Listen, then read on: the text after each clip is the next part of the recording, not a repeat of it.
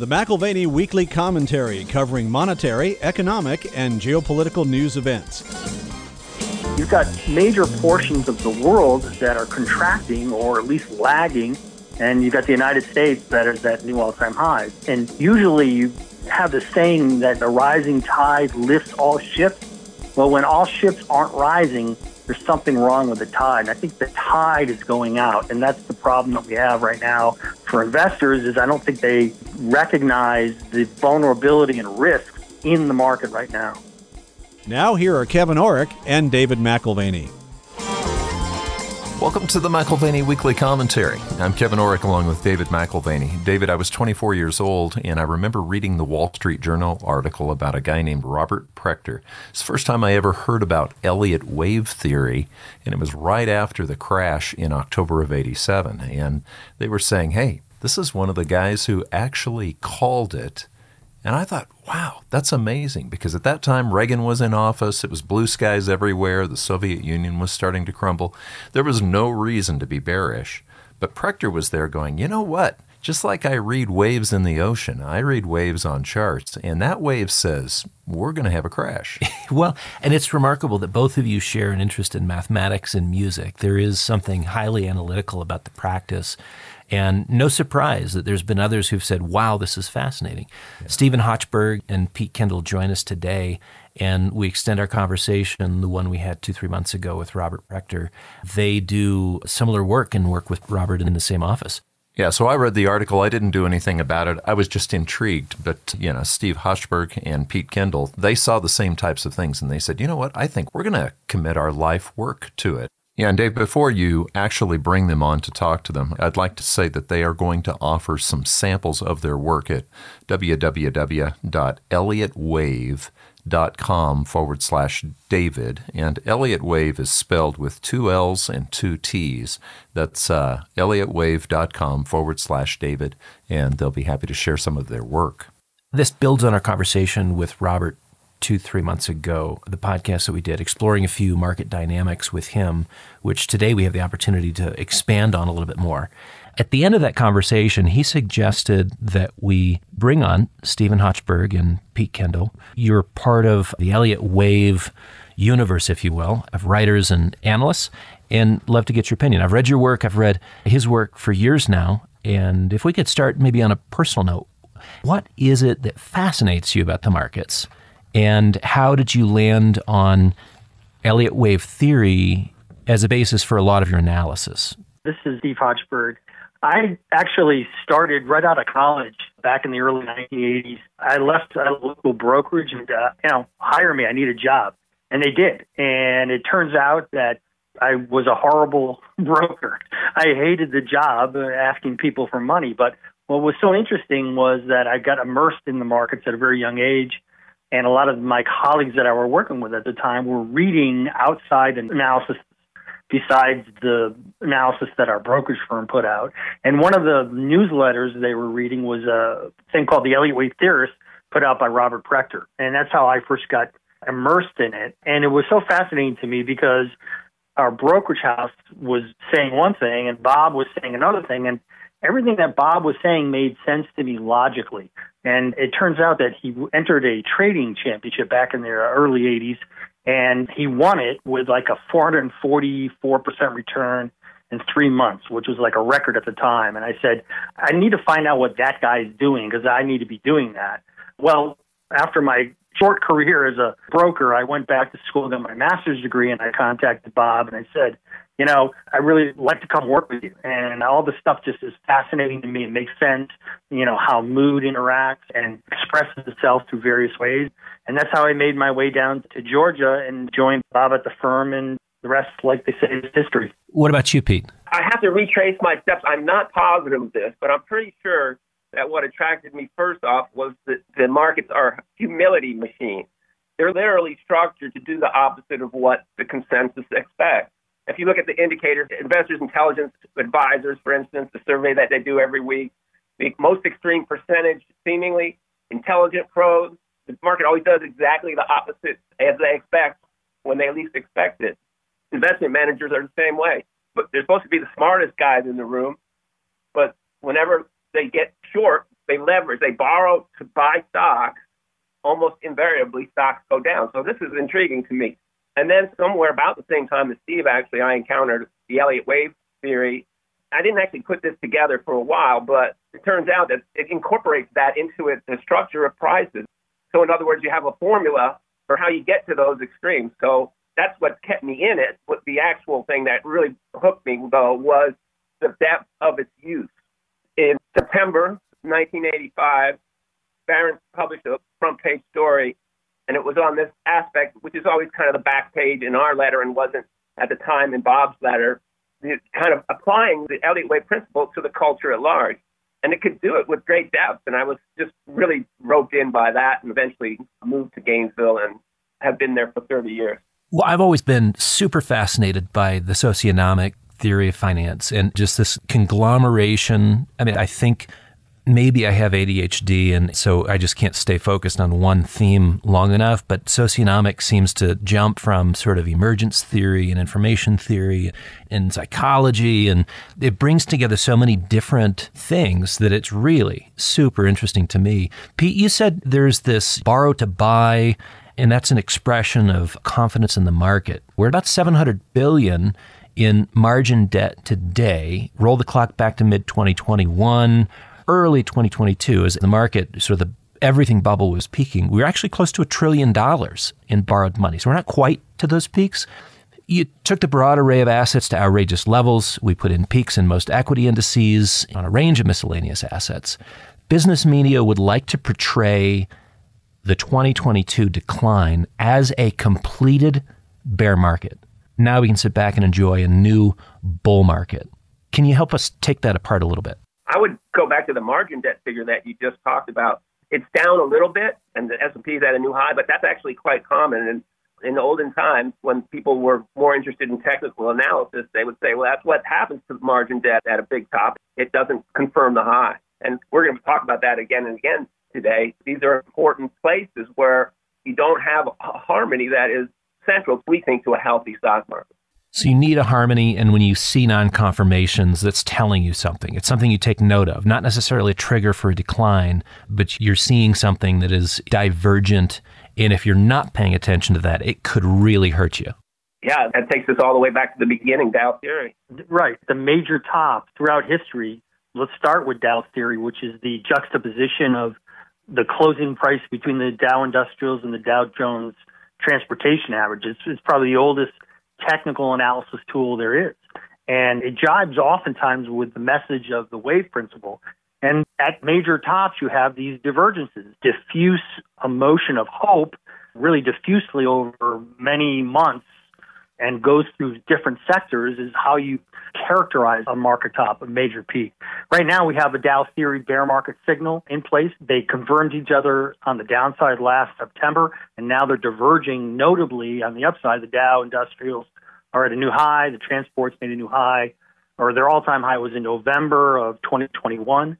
But it's not just Dow theory. There's so much diffuseness and divergence in the market right now and we compare that to prior tops. For example, at the 2007 peak, we had the bank index top in February of 2007. Then the financials came and peaked in May of 2007. The Dow Jones Composite peaked in July of 2007, and then finally the Dow and the S&P and the Nasdaq all peaked in October of 2007. So you have these broad array of sectors that are moving away from the main trend, which is how market tops occur. And in 2000 is such a great example too, where the Dow shot up and peaked in January, but the Nasdaq and the S&P kept rallying until March. In fact, the New York Stock Exchange Composite didn't peak until September of 2000, and then the whole market just collapsed thereafter. S&P lost a half of its entire value. So what we do is we look through history and we look for the same types of psychological manifestations that are happening not only in the market but in culture and around us. And divergences at a higher are a key indicator to us that the trend is very unhealthy right now. So, in your view, we're putting in a long term secular top in the equities market. And so, what happened in 2021 and subsequently in 2022 is a part of a longer narrative. It's not like, okay, that chapter's over, let's move on, brighter days ahead. There's actually something unfolding here so that when you see disharmonies, when you see the bear market signals, when you see the non confirmations, it ties into a larger narrative. There's a really big narrative if you're talking about sort of the super cycle, and maybe you can touch on that, where you've got sort of the miniature movements of the market, you know, even down to the daily and minute by minute. But as you step back from what happens in the micro, there is sort of a macro picture how does Elliott Wave look at that macro picture in terms of super cycles, grand super cycles, things like that? And where do you think we are? You're leading us to it. We could ignore it if you want, but we don't. You know, we talk about it. One of the beautiful aspects of the wave principle is that it's fractal in nature. So what happens across the short term in terms of the wave pattern also happens over longer periods. There's what we call degrees of trend. Really, in a day, you could get a full cycle, five waves up and three waves down, but you will also be working on longer stretches. The longest of which is a grand super cycle, then a super cycle, uh, down intermediate, and then come down to micro levels. But anyway, you're asking me to focus on the biggest one that we can comprehend, really, is a grand super cycle. And here again, we see this long term fracturing. There's another way to measure the stock market, and he calls it the Dow divided by real money, which is gold. So in those terms, we actually topped in 1999. That is when you divide the Dow by gold, it topped, I think, in the middle of 1999, and it's now lower than that level. 43 to 1 was the ratio then, and it's flirted with the 20s. So we're half the level. And then in 07, we had another big top, and you had tops in certain things that still are down from those levels. Russia and China. And what do you have with Russia and China? You have deep economic problems and other social problems that are emanating there. And show you that you're in a much different place than you were in 2000. So actually, you have a whole generation of investors who have lived in a world where the Dow is continually making new highs. You have the Magnificent Seven, and they see a world that you know where still generating price highs, and they're as buzzed about them as they were in 2000, as indicated by the sentiment indicators. So in a way, a bear market has made a lot of headway, and it hasn't disturbed the euphoria. It's just an amazing thing.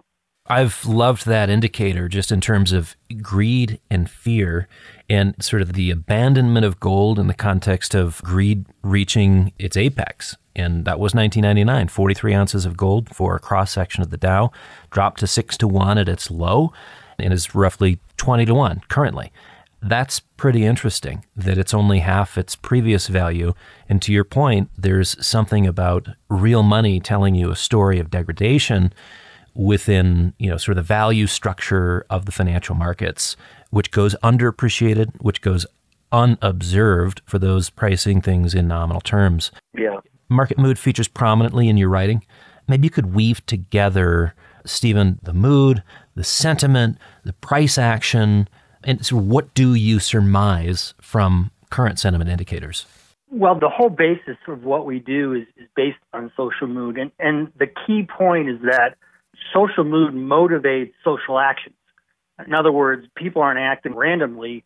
It's mood in the aggregate that forces them or leads to the actions that they take. So, for example, when people are upbeat and happy, they buy stocks, they go and watch upbeat movies, fashion gets very sexy, you know, hemlines come up, people listen to pop music. And the same thing happens on the downside is when mood becomes very negative and pessimistic, People sell stocks, they contract businesses, they listen to downbeat music, colors get very dark. And so it's like you said, it's all woven together. Well, here we are at basically new all time highs in some indexes, the blue chip indexes, not some other indexes aren't confirming. But we're seeing unbelievable long-term measures of optimism. And in fact, in Bob Prechter's most recent Elliott Wave Theorist, which was a speech he was giving, he went through all these massive indicators of long-term optimism. And social mood manifests itself at different degrees of trend. So you have these long-term periods of optimism, but even on a shorter-term basis, like for example, we probably follow 100 indicators at Elliott Wave International, and a lot of them are based on sentiment. And when we flip through the chart book, so to speak, we're, you know, we see like, uh, for example, short term, the CNN Fear and Greed Index is now at extreme greed, and we see that money managers are leveraged net long. I mean, these are indicators that a lot of investors are really super bullish. Yet, what we're seeing in terms of the price structure of the market is something that's fractured and diffuse. So you have this dichotomy, and to us, that's a pretty clear signal that we're in this chopping process that uh, we think is going to resolve to the downside with those indexes that are at new highs joining the ones that are not at new highs. And I think an entire complex is going to start going down, resuming what we think is a bear market that started back in uh, 2021. So, when you describe the financial markets as fractured, you're kind of talking about that harmony which needs to be there, which is not there. Example Russell 2000 still significantly below the Nasdaq 100, the S&P 500, the Dow Jones Industrial Average. So some are moving higher, some have not caught up. And so the question there is, do they catch up? Or does everything else which is higher catch down? Is that what you're getting at when you describe the market as fractured? Yeah. What's so fascinating is the Dow is at new all time highs, 38,000. But the colloquial kind of definition of a bear market is something that's down 20%. Well, that's the Russell 2000. So you have the Russell 2000 is literally down as we speak 20% from its all-time high in November of 2021 with something like the Dow at new all-time highs or the S&P. Even within the market structure, for example, the Nasdaq 100 is at new highs, but the Nasdaq Composite, a broader measure, it hasn't even gotten to its November 2021 high. So when I talk about fractured markets, that's kind of what we're talking about. And Pete brought up China too, which is just fascinating to me because Mm-hmm. Here you have the second largest economy in the entire world, and the Shanghai Composite actually peaked in 2007, 17 years ago, and they haven't had a new all-time high since then. So you've got major portions of the world that are contracting or at least lagging, and you've got the United States that is at new all-time highs. And usually you kind of have the saying that a rising tide lifts all ships. Well, when all ships aren't rising, there's something wrong with the tide. And I think the tide is going out, and that's the problem that we have right now for investors. Is I don't think they recognize the vulnerability and risks in the market right now. Just as the U.S. has been the marginal source of growth in supply for the oil markets, so China in recent years has been the marginal source of growth in terms of GDP growth. And so you describe China and the problems they're having in their equity markets and their real estate markets even more pervasively and on a grander scale. But just in recent weeks, you're talking about a $300 billion bail in for the equity market. You can only buy, you cannot sell. I mean, it's really a fascinating mix when you think about command and control dynamics meet market trading. Best thing you could do is probably say, okay, I'm gone. And that's what you saw in the most recent foreign direct investment numbers. First time in, yeah. what is it, decade and a half, two decades, where money's leaving China for good reason. So I agree, there's a very divergent world where the U.S. economic figures, although sometimes you can, and perhaps we did see some playing with the GDP figures here in an election year. I don't know if you looked at the way they treated the non-durable goods and amazing what you can tinker with with a statistic. But we have, nevertheless, headline numbers that are very positive here. Meanwhile, the reality in China, wow, wow. Can I give you the latest on China? We have to ask the question, well, how long can this go on? And the answer might be, well, it could go on indefinitely. It already has gone on this long. But what's a little bit different right now is, I will emphasize in our next issue that these two headlines, when stocks crash, China turns to its national team, meaning the, the government, and China's bold stock market rescue plan leaves investors skeptical people aren't buying it all of a sudden. And I think that's a slight, and I think perhaps a significant change, and we'll have to wait and see. You know, when you talk about mood, there was an anecdote shared at a recent wedding. This is kind of fascinating. Businessman in China for years, and, and, it was only five years ago that there was such exuberance in downtown Shanghai that, you know, it was routine to see dozens of people jaywalking as they cross the street. And what's changed from then to now is everyone realizes they're being watched they realize that CCTV is a big deal and no one will break the law. No one will cross the street. So you went from this bold confidence just a few years ago to now caution. And you know that everything, every action is consequential. Just as, a, again, kind of a, a support, perhaps. It's my version of socionomics for the day. it's good. I like that. That's an interesting observation, and I agree with you that it's probably very significant.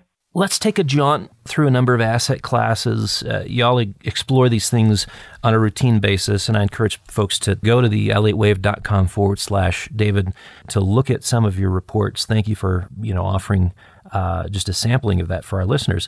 But you go through a series of charts in each of your big reports and on your weeklies as well. Let's take a look at you know, in kind of rapid fire succession, stocks, fixed income, currencies, gold, silver, energy commodities. Starting with stocks, you know, we've had tech leadership heavily impacted on the downside in 2022. Now they come roaring back. What are your general observations on the equity markets, relative outperformance? Maybe you can tie in some history too, what you see today versus patterns that are there in the past, uh, period of 66 to 68 and 2000. Let's start with stocks and then move on. Yeah. Well, you mentioned 68 and 2000. Of course, those are very relevant because they were also, uh, I guess, 68 to slightly lesser degree, but they had technology component, which socionomically is one of our top themes, I think, when we look back at history. We've been talking about it since 2000, and it is this simple fact that technology always blossoms at the top. I remember this all the way back to 84 when I was really new to the markets and we had a little tech bubble. What happened there, though, was the tech bubble ended and the market, the Dow stayed strong. Now, as in 2000, the tech bubble is just running on without the senior leadership. And to the point where it's seven stocks, the Magnificent Seven. Maybe this is significant. It's the Magnificent Six all of a sudden because Tesla's getting hammered. Do we have to go to one? One tech stock?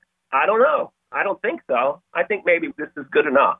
Well, in year to date, it's been predominantly Nvidia and Microsoft leading the pack, and if you're looking at their contribution, sort of dragging the S and P 500 higher. You could even argue that two are taking You're on right. dominant. It's actually two. They want, they want to clump it into seven, so it's not a few, but it is just those two.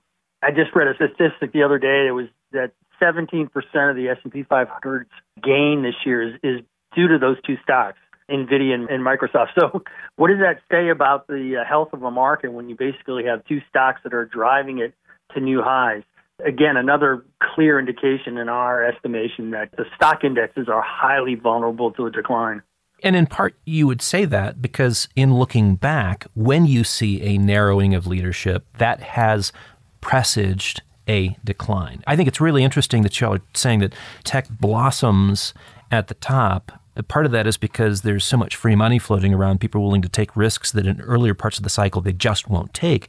But it's also kind of an interesting parallel when you think about investors having their minds blown by new things, and all of a sudden the imagination runs wild. And that's what we have with the AI craze. I think that's almost the bigger part of it, to be honest with you. That the, the creativity is a part of it. You're in a bull market, people are creating new things and ideas.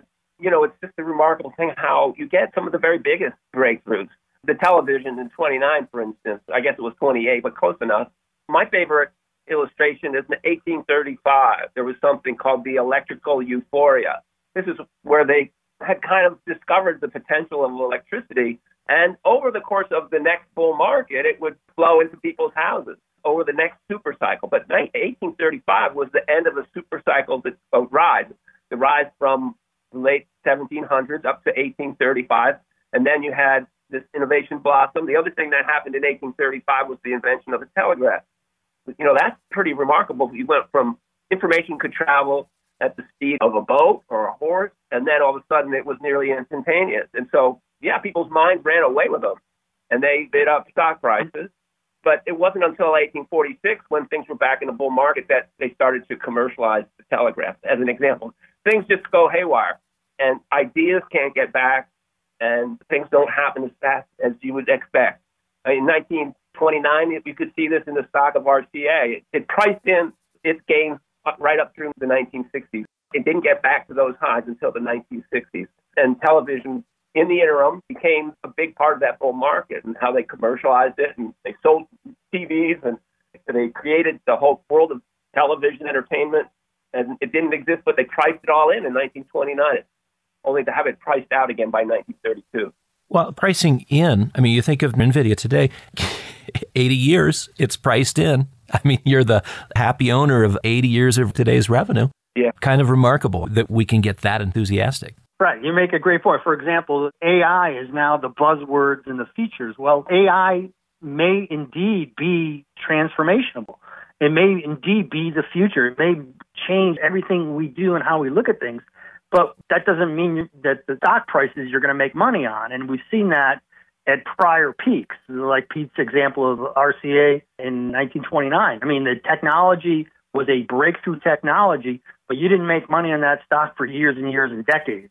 And I think the same thing is happening right now is that they've priced in, like you said, so many years of earnings and expectations that uh, fair market care of those expectations is going to resolve. The technology problem is still going to be there and decades.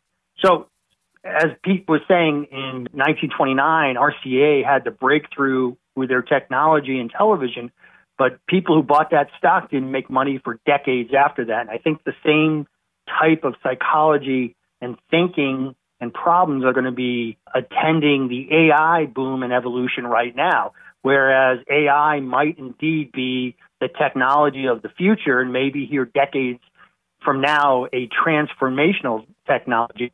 The stock price, as you mentioned, is just priced in all of that future earnings right now. And the bear market, I think, is going to solve that, take care of that, and reorient people as uh, the market goes down. All right, so market shorting. Y'all know that you know, I've worked with Doug Nolan for the last six years, and he's great in that space. What do you think about market shorting, either as a hedge or as an opportunity? If we are to the point of excessive valuation, you know, do you prefer to stay in cash and buy stocks when they're cheap again, or do you step out opportunistically? Yeah, I think that you've got to really know what you're doing if you're shorting stocks. And the average person, it's a little bit difficult for them. Obviously, if you have someone like you and Doug who are professionals and know what they're doing, that's probably the much more preferable way to go than to try to do it by yourself because it's very risky. It's hard work. And you have to understand the risks, the downsides, and the opportunity. Okay, so fixed income, we talked about equities and we talked about the run on imagination, which knows no bounds on the upside. But when you talk about fixed income and interest rates, we thought that there was a limit to imagination that was the zero bound. Then all of a sudden, a few years ago, we go negative, not just in real terms, but in nominal terms. So kind of the imagination gets blown on the downside. What's your view of the U.S. rates market? Of the outperformance of, of high yield bonds here recently and credit spreads being non existent. Tell us your view on bonds and whether or not they are the best place to be or they might go through a period of, as they have in the past, many, many decades ago, certificates of confiscation in another cycle. Right. So we had a 39 year bull market in bonds and yields from 1981 through 2000. And in 2000, like you said, it, rates went to effectively zero. We remember that the country of Austria was uh, selling 100 year bonds, and I think the uh, coupon on it was something like 1% or maybe even less than that, which is insane. And you had negative yielding bonds, which is even more insane. That's all over. That has ended. And we've turned the corner into what we think is going to be a long term bear market in bonds. And so our view is to try to stay short term because there's some value in short term bonds. Like the six month U.S. Treasury bill, you can get over 5% interest oh, yeah. on your money right now. And that's uh, actually historically a very good return for essentially zero risk. And at the end of six months, if rates go higher, you can roll it over. And if rates go longer, you can lock in a different bond instrument, maybe a little bit longer term. But in terms of interest rates, I think we're in a secular trend, a long term trend of rising interest rates. And so you want to be careful about how long you lock in money for in that environment because the value of your bond is going to go down as rates go up. Now, in terms of credit spreads, what, what we find interesting, and Pete and I were just talking about this the other day, is that spreads have narrowed, but they haven't gotten back to the 2000 extremes. And again, this is kind of a divergence, an internal divergence we're seeing because credit spreads typically move with stock prices. They trend in reverse together. So here again, we have an internal divergence where some stock indexes are at new highs, but credit spreads are not at new lows in terms of below their 2020 lows, which was the all time extreme. So I think that's an interesting kind of internal indicator that we're looking at. We're probably going to talk a little bit about that in upcoming issues of our newsletter. Well, and I know y'all are looking at technical analysis and Elliott wave stuff probably more than fundamentals. But if you were to say, on the basis of your prognostication on going into a long term bear market in bonds, that implies higher rates for a much longer period of time. We're talking not quarters, but maybe even decades. If that's the right. case, then you look at the equity market and you look at how balance sheets have been managed and how you've been able to finance growth with ever cheaper money. Now that plays in reverse. I mean, we even see it now at the national level. You know, our debt, no big deal to have 20, 30 trillion dollars in debt as long as you can keep your thumb on rates. But if rates start to move higher, boom, trillion dollars in interest. This next year is probably going to be a trillion two, more than our defense budget by time and a half. I mean, this is amazing. But how does that impact corporations going forward? I just want to interject that it seems to me that the economy's been stronger than everybody thought it would be, including us. But I want to say that there's a tailwind from those low rates. In many cases, those rates are still on the books, and the economy is still running on that energy. But that's gone. You know, it's not there anymore. I was just trying to get us up to speed with where we are right now and why the economy is doing as well as it is. Let me just interject also that the economy tends to follow the stock market. So the fact that the Dow's at a new high and the S&P's at a new high leads us to believe that you're probably going to see decent economic numbers going forward for several more quarters until the main indexes roll to the downside. And once they do that, the economy will naturally follow it. Yeah, I mean, and that's the nature of financial conditions. They feed on themselves the stock market is one of the leading economic indicators. It's in the index, but as far as we're concerned, you can throw the others out and let's just deal with the stock market because it's historically all big tops. Either coincidentally, the economy follows or it follows later. It doesn't lead the way. So the economy doing well is not news. It's where we should be given where the S&P is. I think there's seldom been a better advertisement for the wave principle than what took place in 2020.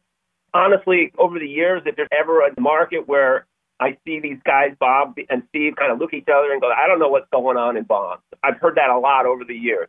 But on this occasion, they both were saying there's something interesting going on in bonds, Elliott Wave wise. And we even put out an issue, which is very rare, that was both an Elliott Wave financial forecast as well as an Elliott Wave theorist. And they said, bonds have turned. This is a 30 year turn. This is a big deal.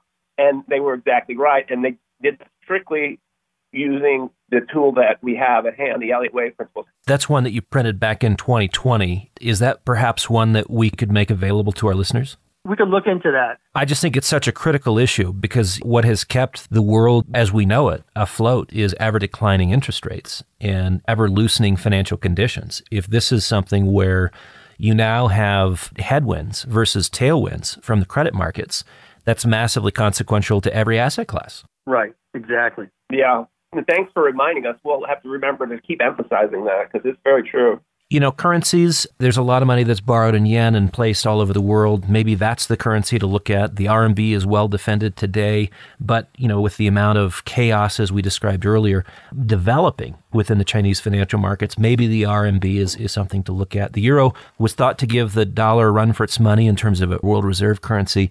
What's your favorite chart as you look at yen, RMB, euro, US dollar? What's your favorite chart, and which one do you think is most consequential in the quarters and years ahead?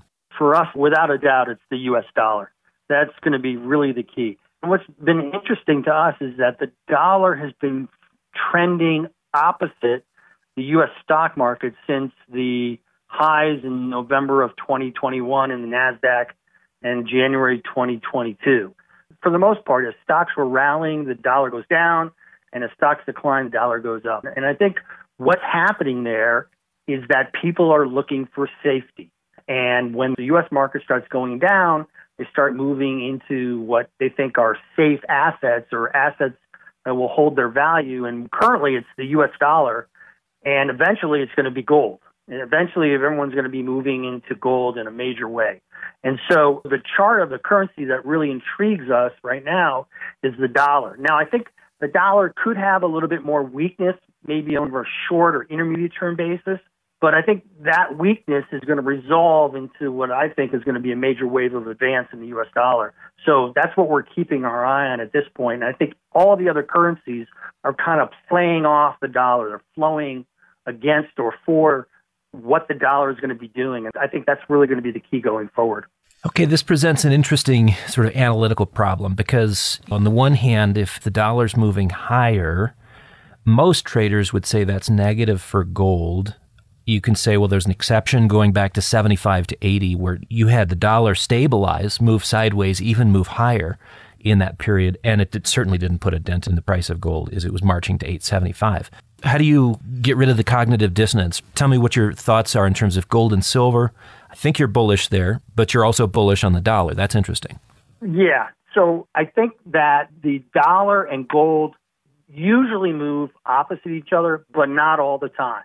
And I think if you look back, for example, back in the mid 80s, uh, around 88, 89 into 90, both of them were trending together. The dollar was going down, gold was going down at that point. And so there are periods where they tend to move in concert with each other. I understand that kind of argument that if the dollar goes down, gold goes up, gold goes down, dollar goes up. But I think there's going to, we're entering a period where people are going to want safety. And that's the overriding issue. Now, I don't think it's going to be a long term trend where both of them move together longer term because that's just not their history. But I do think there's going to be an intermediate term period where the dollar rises and gold rises because people want to get into assets that they perceive to be safe because other assets are going to be going down in value. And so that's kind of our play right there. Now, maybe they don't line up exactly. Maybe the dollar has a rally, gold comes down a bit, and then the dollar rolls over, and then gold goes up. But I think for a period of time, they're both going to be rising together. And then we'll just kind of have to watch the waves and see what the waves tell us because they'll tell us when they're ready to move apart again. We generally don't like to get into market analysis, but one thing I would point out is there's this thing called Bitcoin, and it is central to the party atmosphere. And we definitely think that when stocks turn definitively, Bitcoin will head down even further than it has in recent days. So we think that that is not a safe investment. That's not safety in our book, but maybe what people will be doing is moving to something that's a little more permanent, like gold. We know they'll still want to buy something because people just have to buy. That's their nature right now. And in the beginning of the bear market, that will continue to be. At the bottom, they might not want to buy anything, but they're going to want to buy something. And if it becomes more apparent that rates are moving higher, they're either going to cluster on a safe haven basis into short term treasuries or what are your other viable alternatives? If there's pressure out there, all of a sudden your credit spreads are widening. You can't really look at a broad array of fixed income as an alternative. Yeah. Where do you go? Where do you go for safety? Right. You go for safety in gold and short term treasuries. And yeah, that's where you're going to look for assets that traditionally hold their value and will give you a return of your money, maybe not a huge return on it, or if gold really does move to the upside strongly, you get a good return on your money. Tell me about, in terms of wave analysis, where do you see the metals resistance, price targets, support? You know, some are arguing that on the basis of current COTs, you could actually see some pressure come into the metals in the short term. What's your view? That's interesting that you just brought that up because Pete and I were talking about that earlier. I was saying, you know, the COT data is not that supportive for gold at this point. But usually what happens is when you get in these big bull markets and these big bull trends, it just runs right over the COT data. People get bullish and they stay bullish and the market goes up. And we saw that from probably about 2019, 2021. We saw that in the big rise up into the high that uh, gold had back in uh, 2011, 2012. But you're right. I mean, right now, I think that we had a big spike on a short term basis back in uh, early December when spot prices, I think, went to uh, 21.35. And we've kind of been consolidating from there. Short term, there could be some more downside to gold. Uh, I'm not 100% positive on that. But if we do get that, I don't think it's the start of a big bear market. I think it's much more of a consolidation and an opportunity for the bulls to look to where they could start positioning. But longer term, I think, boy, I mean, in terms of Elliott wave just targeting, you're talking, you know, thousands of dollars higher in order to complete the fifth wave that we're in that started back in uh, was it uh, September of 2022. All right, I think you're just feeding my confirmation bias. I thank you for it. Tell me on energy, what do you see in the oil markets? I don't know that I've seen any recent charts from y'all on oil, nat gas, or things like that, but I'm curious if you have a view on energy. You know, I don't have a strong view at this point on the oil market a particularly you know. good wave count in oil, but I think it's leading the economy. I think that uh, energy prices will come down as the economic growth peters out across the world. You're seeing it yeah. in China now, and and our point is that China's the leader, and the world will catch up to China, including the United States, eventually. But again, the stock market will let us know when that's nearby. And I would say it could be two quarters away or maybe just a quarter. But in, within our economy, we've got plenty of little uh, changes, like a 20% decline in commercial real estate. That's telling you something. We think it's a hint of further problems for oil as well as the economy at large. Okay. We talked to markets. I want to come back to maybe a little bit more theory and sort of the observations and the connections that you make. Social expressions of mood are intriguing. And I'm curious what sits at the top of your list today. As y'all are bantering back and forth in the office, the social expressions predictive of future market dynamics what catches your fancy today? The automobile shape, the height or lack thereof in terms of skirt length. I mean, there's all these strange but curious but really helpful in the end connections. What's the top of your list? It's interesting that you put it that way because, like I said, I was drawn to the of this approach to the markets because it did seem to have these applications that are extra market. But I was initially, Bob didn't, and I was a little bit suspect of using them to make observations about the market. So, like going with short skirts and saying, well, the market's going to go down because they can't get any shorter. But in fact, at this point, one has to say they really can't get any shorter. Bob showed in his latest issue, there are no skirts. This is a style. And he's also, we were talking about it today, and he noticed it first in July when the S&P made a high, and, and it was celebrities and maybe on the runway. But now it's on the street and it's weird because it's winter. So what's going on? We say, yeah, socionomically, it, it fits perfectly with a high in the S&P that might not go very much higher because you can't get any less skirts than that. Well, be careful what you print because your subscriptions may go through the roof. Um, just saying. Yeah, right. we can only hope. so, tell us about the two-year cycles of peak optimism. And this is another one where, honestly, when I first noticed it was 2000, and there was a change in the Mid East. He went from Camp David, accords imminent in the early part of the year, to problems in Gaza. A lot of rioting, and I'm not sure if that was an intifada ultimately, but it kept going for about three years, which is basically coincident with the trend in stock prices. So then it happened again in 2006 and 07, and now it's happened again. We see turmoil in the Mid East.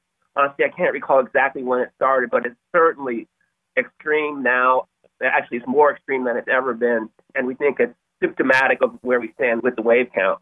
Like I said at the beginning, I was a little bit suspect of it in 2000 because the Mid East, the Dow Jones, they're kind of like not the same market, let's say, but you know it's there, and you can trace it back in history into the 20s, and it's just a pattern that appears, and we have to say it's meaningful because it keeps showing up historically it is an ancient source of tension, and, and it's not like the West doesn't have interest in the Mid East. So, you know, it's one of these things. It works. So these things are patterned. One of the patterns that you've mentioned is the two-year cycle of peak optimism. Steven, you want to talk about that a little bit? Yeah, this is something that Bob really uh, noticed and he wrote about in the Elliott Wave Theorist. But it goes back a number of years, and we've seen a huge rise into a peak in January of 2018 that ended what we call a third wave and led to a fourth wave, which was a downward correction in the market. And then two years later, into a high in uh, January, February of 2020.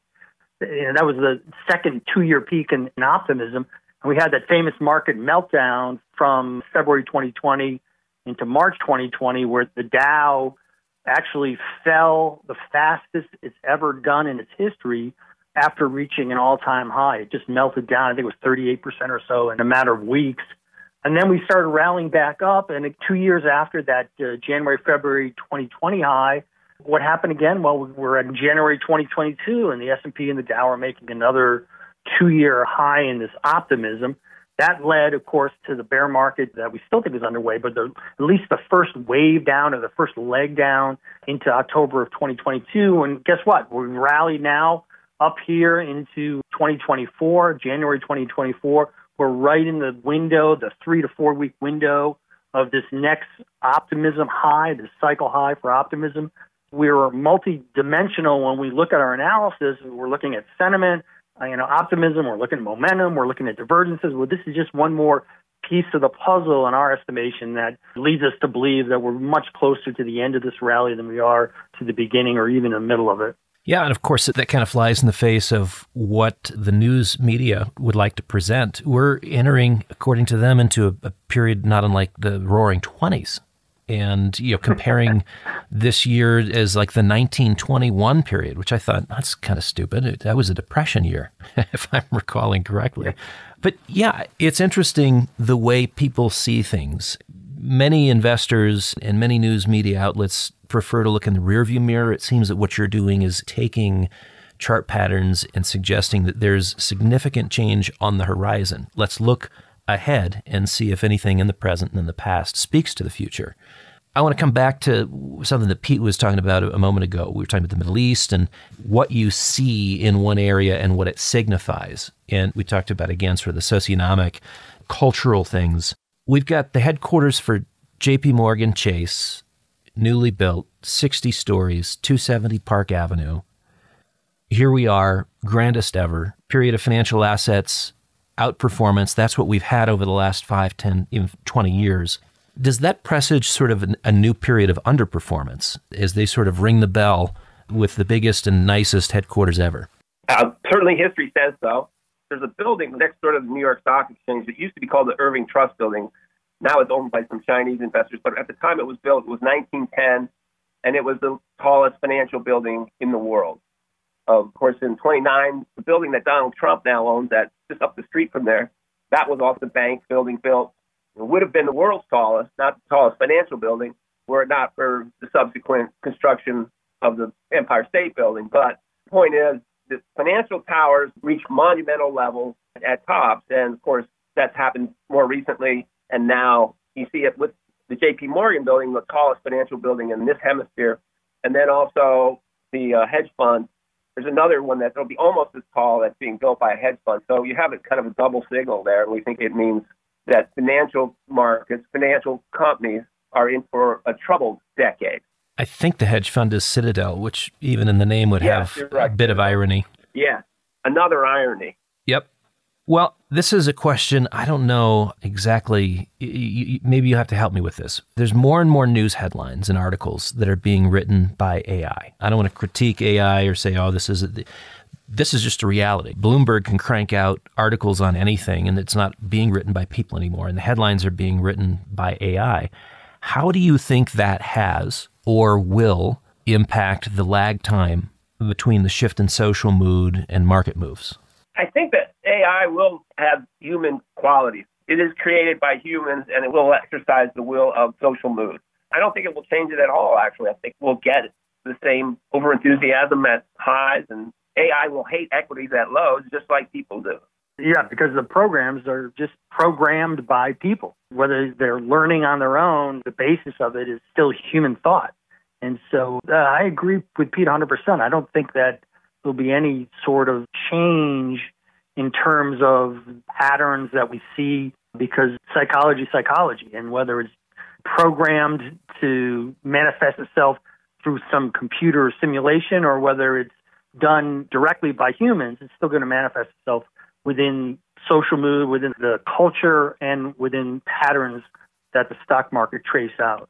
A couple of things that come to mind. We've always had an information lag, and that's allowed for trading to occur. Who has the information? Who has it sooner? We've seen high frequency traders even position their computers as close to the exchanges as possible. It seems to me that you could have sort of an ever shrinking informational arbitrage, and that could really just maybe the long term effect of AI generating information is an increase in volatility you know, or a quickening of volatility. Maybe it's the same volatility, but just faster. Yeah. We used to wait for the evening news, and now we've got a Twitter feed. And so we react in real time, or not quite in real time, but we act faster because we're not waiting until the six o'clock news. I just wonder if we don't see cycles shrunk in time. Is that possible? Yeah, it might be, but what you're describing is short term emotion, and that releases itself very quickly, but it doesn't change the longer term patterns and how they form. So you can have short term increases in volatility that do not change the overall structure of the market because the market is a fractal. And so there's infinite variability within a certain form. Like, for example, think of a tree. You know, a tree branch will have infinite variability in the small branches that come off it, but when you step back, it's still a tree. And I think that's kind of a, the same way in the market. I think that's what you're describing is the short term fluctuations and emotions might be quick or coming quicker because of this information. But when you step back, the patterns are still going to be the patterns. Humans are still human. You get more excited as the trend goes up in a pattern way, and you get more pessimistic as the trend goes down in a pattern way. And I don't think that's going to change. No, that's super helpful. Just the differentiation between short-term emotion and the patterns that play out over a longer time frame. That's really helpful. Well, listen, we're getting ready to kind of wrap our conversation today. I think we could go for hours. I've really enjoyed this. If you had to pick, what's the greatest risk in 2024? What's the greatest opportunity? Well, I think the stock market, the biggest risk, it's where people have their money. People are so conditioned to be in it. But the headline that grabbed me today as we were discussing what we're going to cover in the next issue, and the headline that stuck out to me is "This isn't your father's S&P 500. Don't worry about valuations." And the risk is so great because it's a whole generation of people that think that way. My father's valuations don't matter. I think they do. I think we can get back to uh, planet Earth and that valuations will actually go past the Earth and back towards the sun. As Bob has shown, they're out there by Pluto right now. But there is a thing called gravity, and it'll start to take hold in 2024, and it's going to be a little bit mind bending for a lot of people. So I'd say that's the biggest risk. And what about the greatest opportunity, Pete? Well, it's got to be the same one, right? On the short side, that's opportunity for the person who can claim it. On the short side of the market would be the biggest opportunity. Stock market. Steven, how about you? Your view? Any different? Yeah, I think the greatest risk, without a doubt, is is equities at this point. I think 2024 is not going to be anything like 2023. And if you're in stocks right now, you really have to take a close look at your portfolio to make sure that you're accounting for the vulnerability of a major market stock sell off. And I think all the indicators are pointing in that direction. In terms of opportunity, I think we have a stellar opportunity for safety, to be safe. And it's one of the things that we really have been emphasizing to our readers is that you actually can make money being safe right now. And you couldn't say that two to three years ago because interest rates were at 0%. And so trying to convince people that they needed to be safe was such a uh, slog because, you know, they were just sitting there in, money market funds or CDs earning zero. Well, now you got a three or six month T bill that's over 5%. So you can be safe and actually earn something on your money, or you can buy uh, small amounts or whatever, whatever is good for you of gold, and know that you've got real money, historical real money. And so, I think the greatest opportunity going forward, not only this year but well into the next year, also, is to be safe and look for safe investments that are short term that give you liquidity that you need, so that when the time comes to buy stocks for you know 50% off or whatever they go to you'll have that opportunity and you won't have to worry about the market going down. Well, gentlemen, thanks for joining us. Let's do this again sometime. This has been really fun. I love talking with Mr. Prechter, and I love talking with you guys too. This has been an event. Like under better circumstances in a six months or so. Yeah. yeah. Well, www.elliottwave.com forward slash David. And uh, yeah, I'll put together a smattering of things that sort of introduce our listeners to your way of looking at the markets and uh, discerning trends within them. Thank you for your generosity there, and uh, we look forward to being in touch. Thanks, David. Really appreciate talking with you today. Thanks, Dave. Well, Dave, how interesting. Probably my favorite quote was that the market is a humility machine. Yeah, if you don't have it, it will serve it up in high doses. Great to be involved with it. You may learn the hard way And I think that's really uh, the nub of what we talked about today is pay attention because there's so much pride, there's so much hubris, there's so much blindness in the confidence that is implicit to the market structure and mood today that maybe that's what's next, a little bit of humility. You've been listening to the McAlvany Weekly Commentary with our guests today, Steven Hochberg and Pete Kendall. You can find us at McAlvany.com, And you can call us at 800 525 9556. This has been the McAlvany Weekly Commentary. The views expressed should not be considered to be a solicitation or a recommendation for your investment portfolio. you should consult a professional financial advisor to assess your suitability for risk and investment. Join us again next week for a new edition of the McAlvany Weekly Commentary.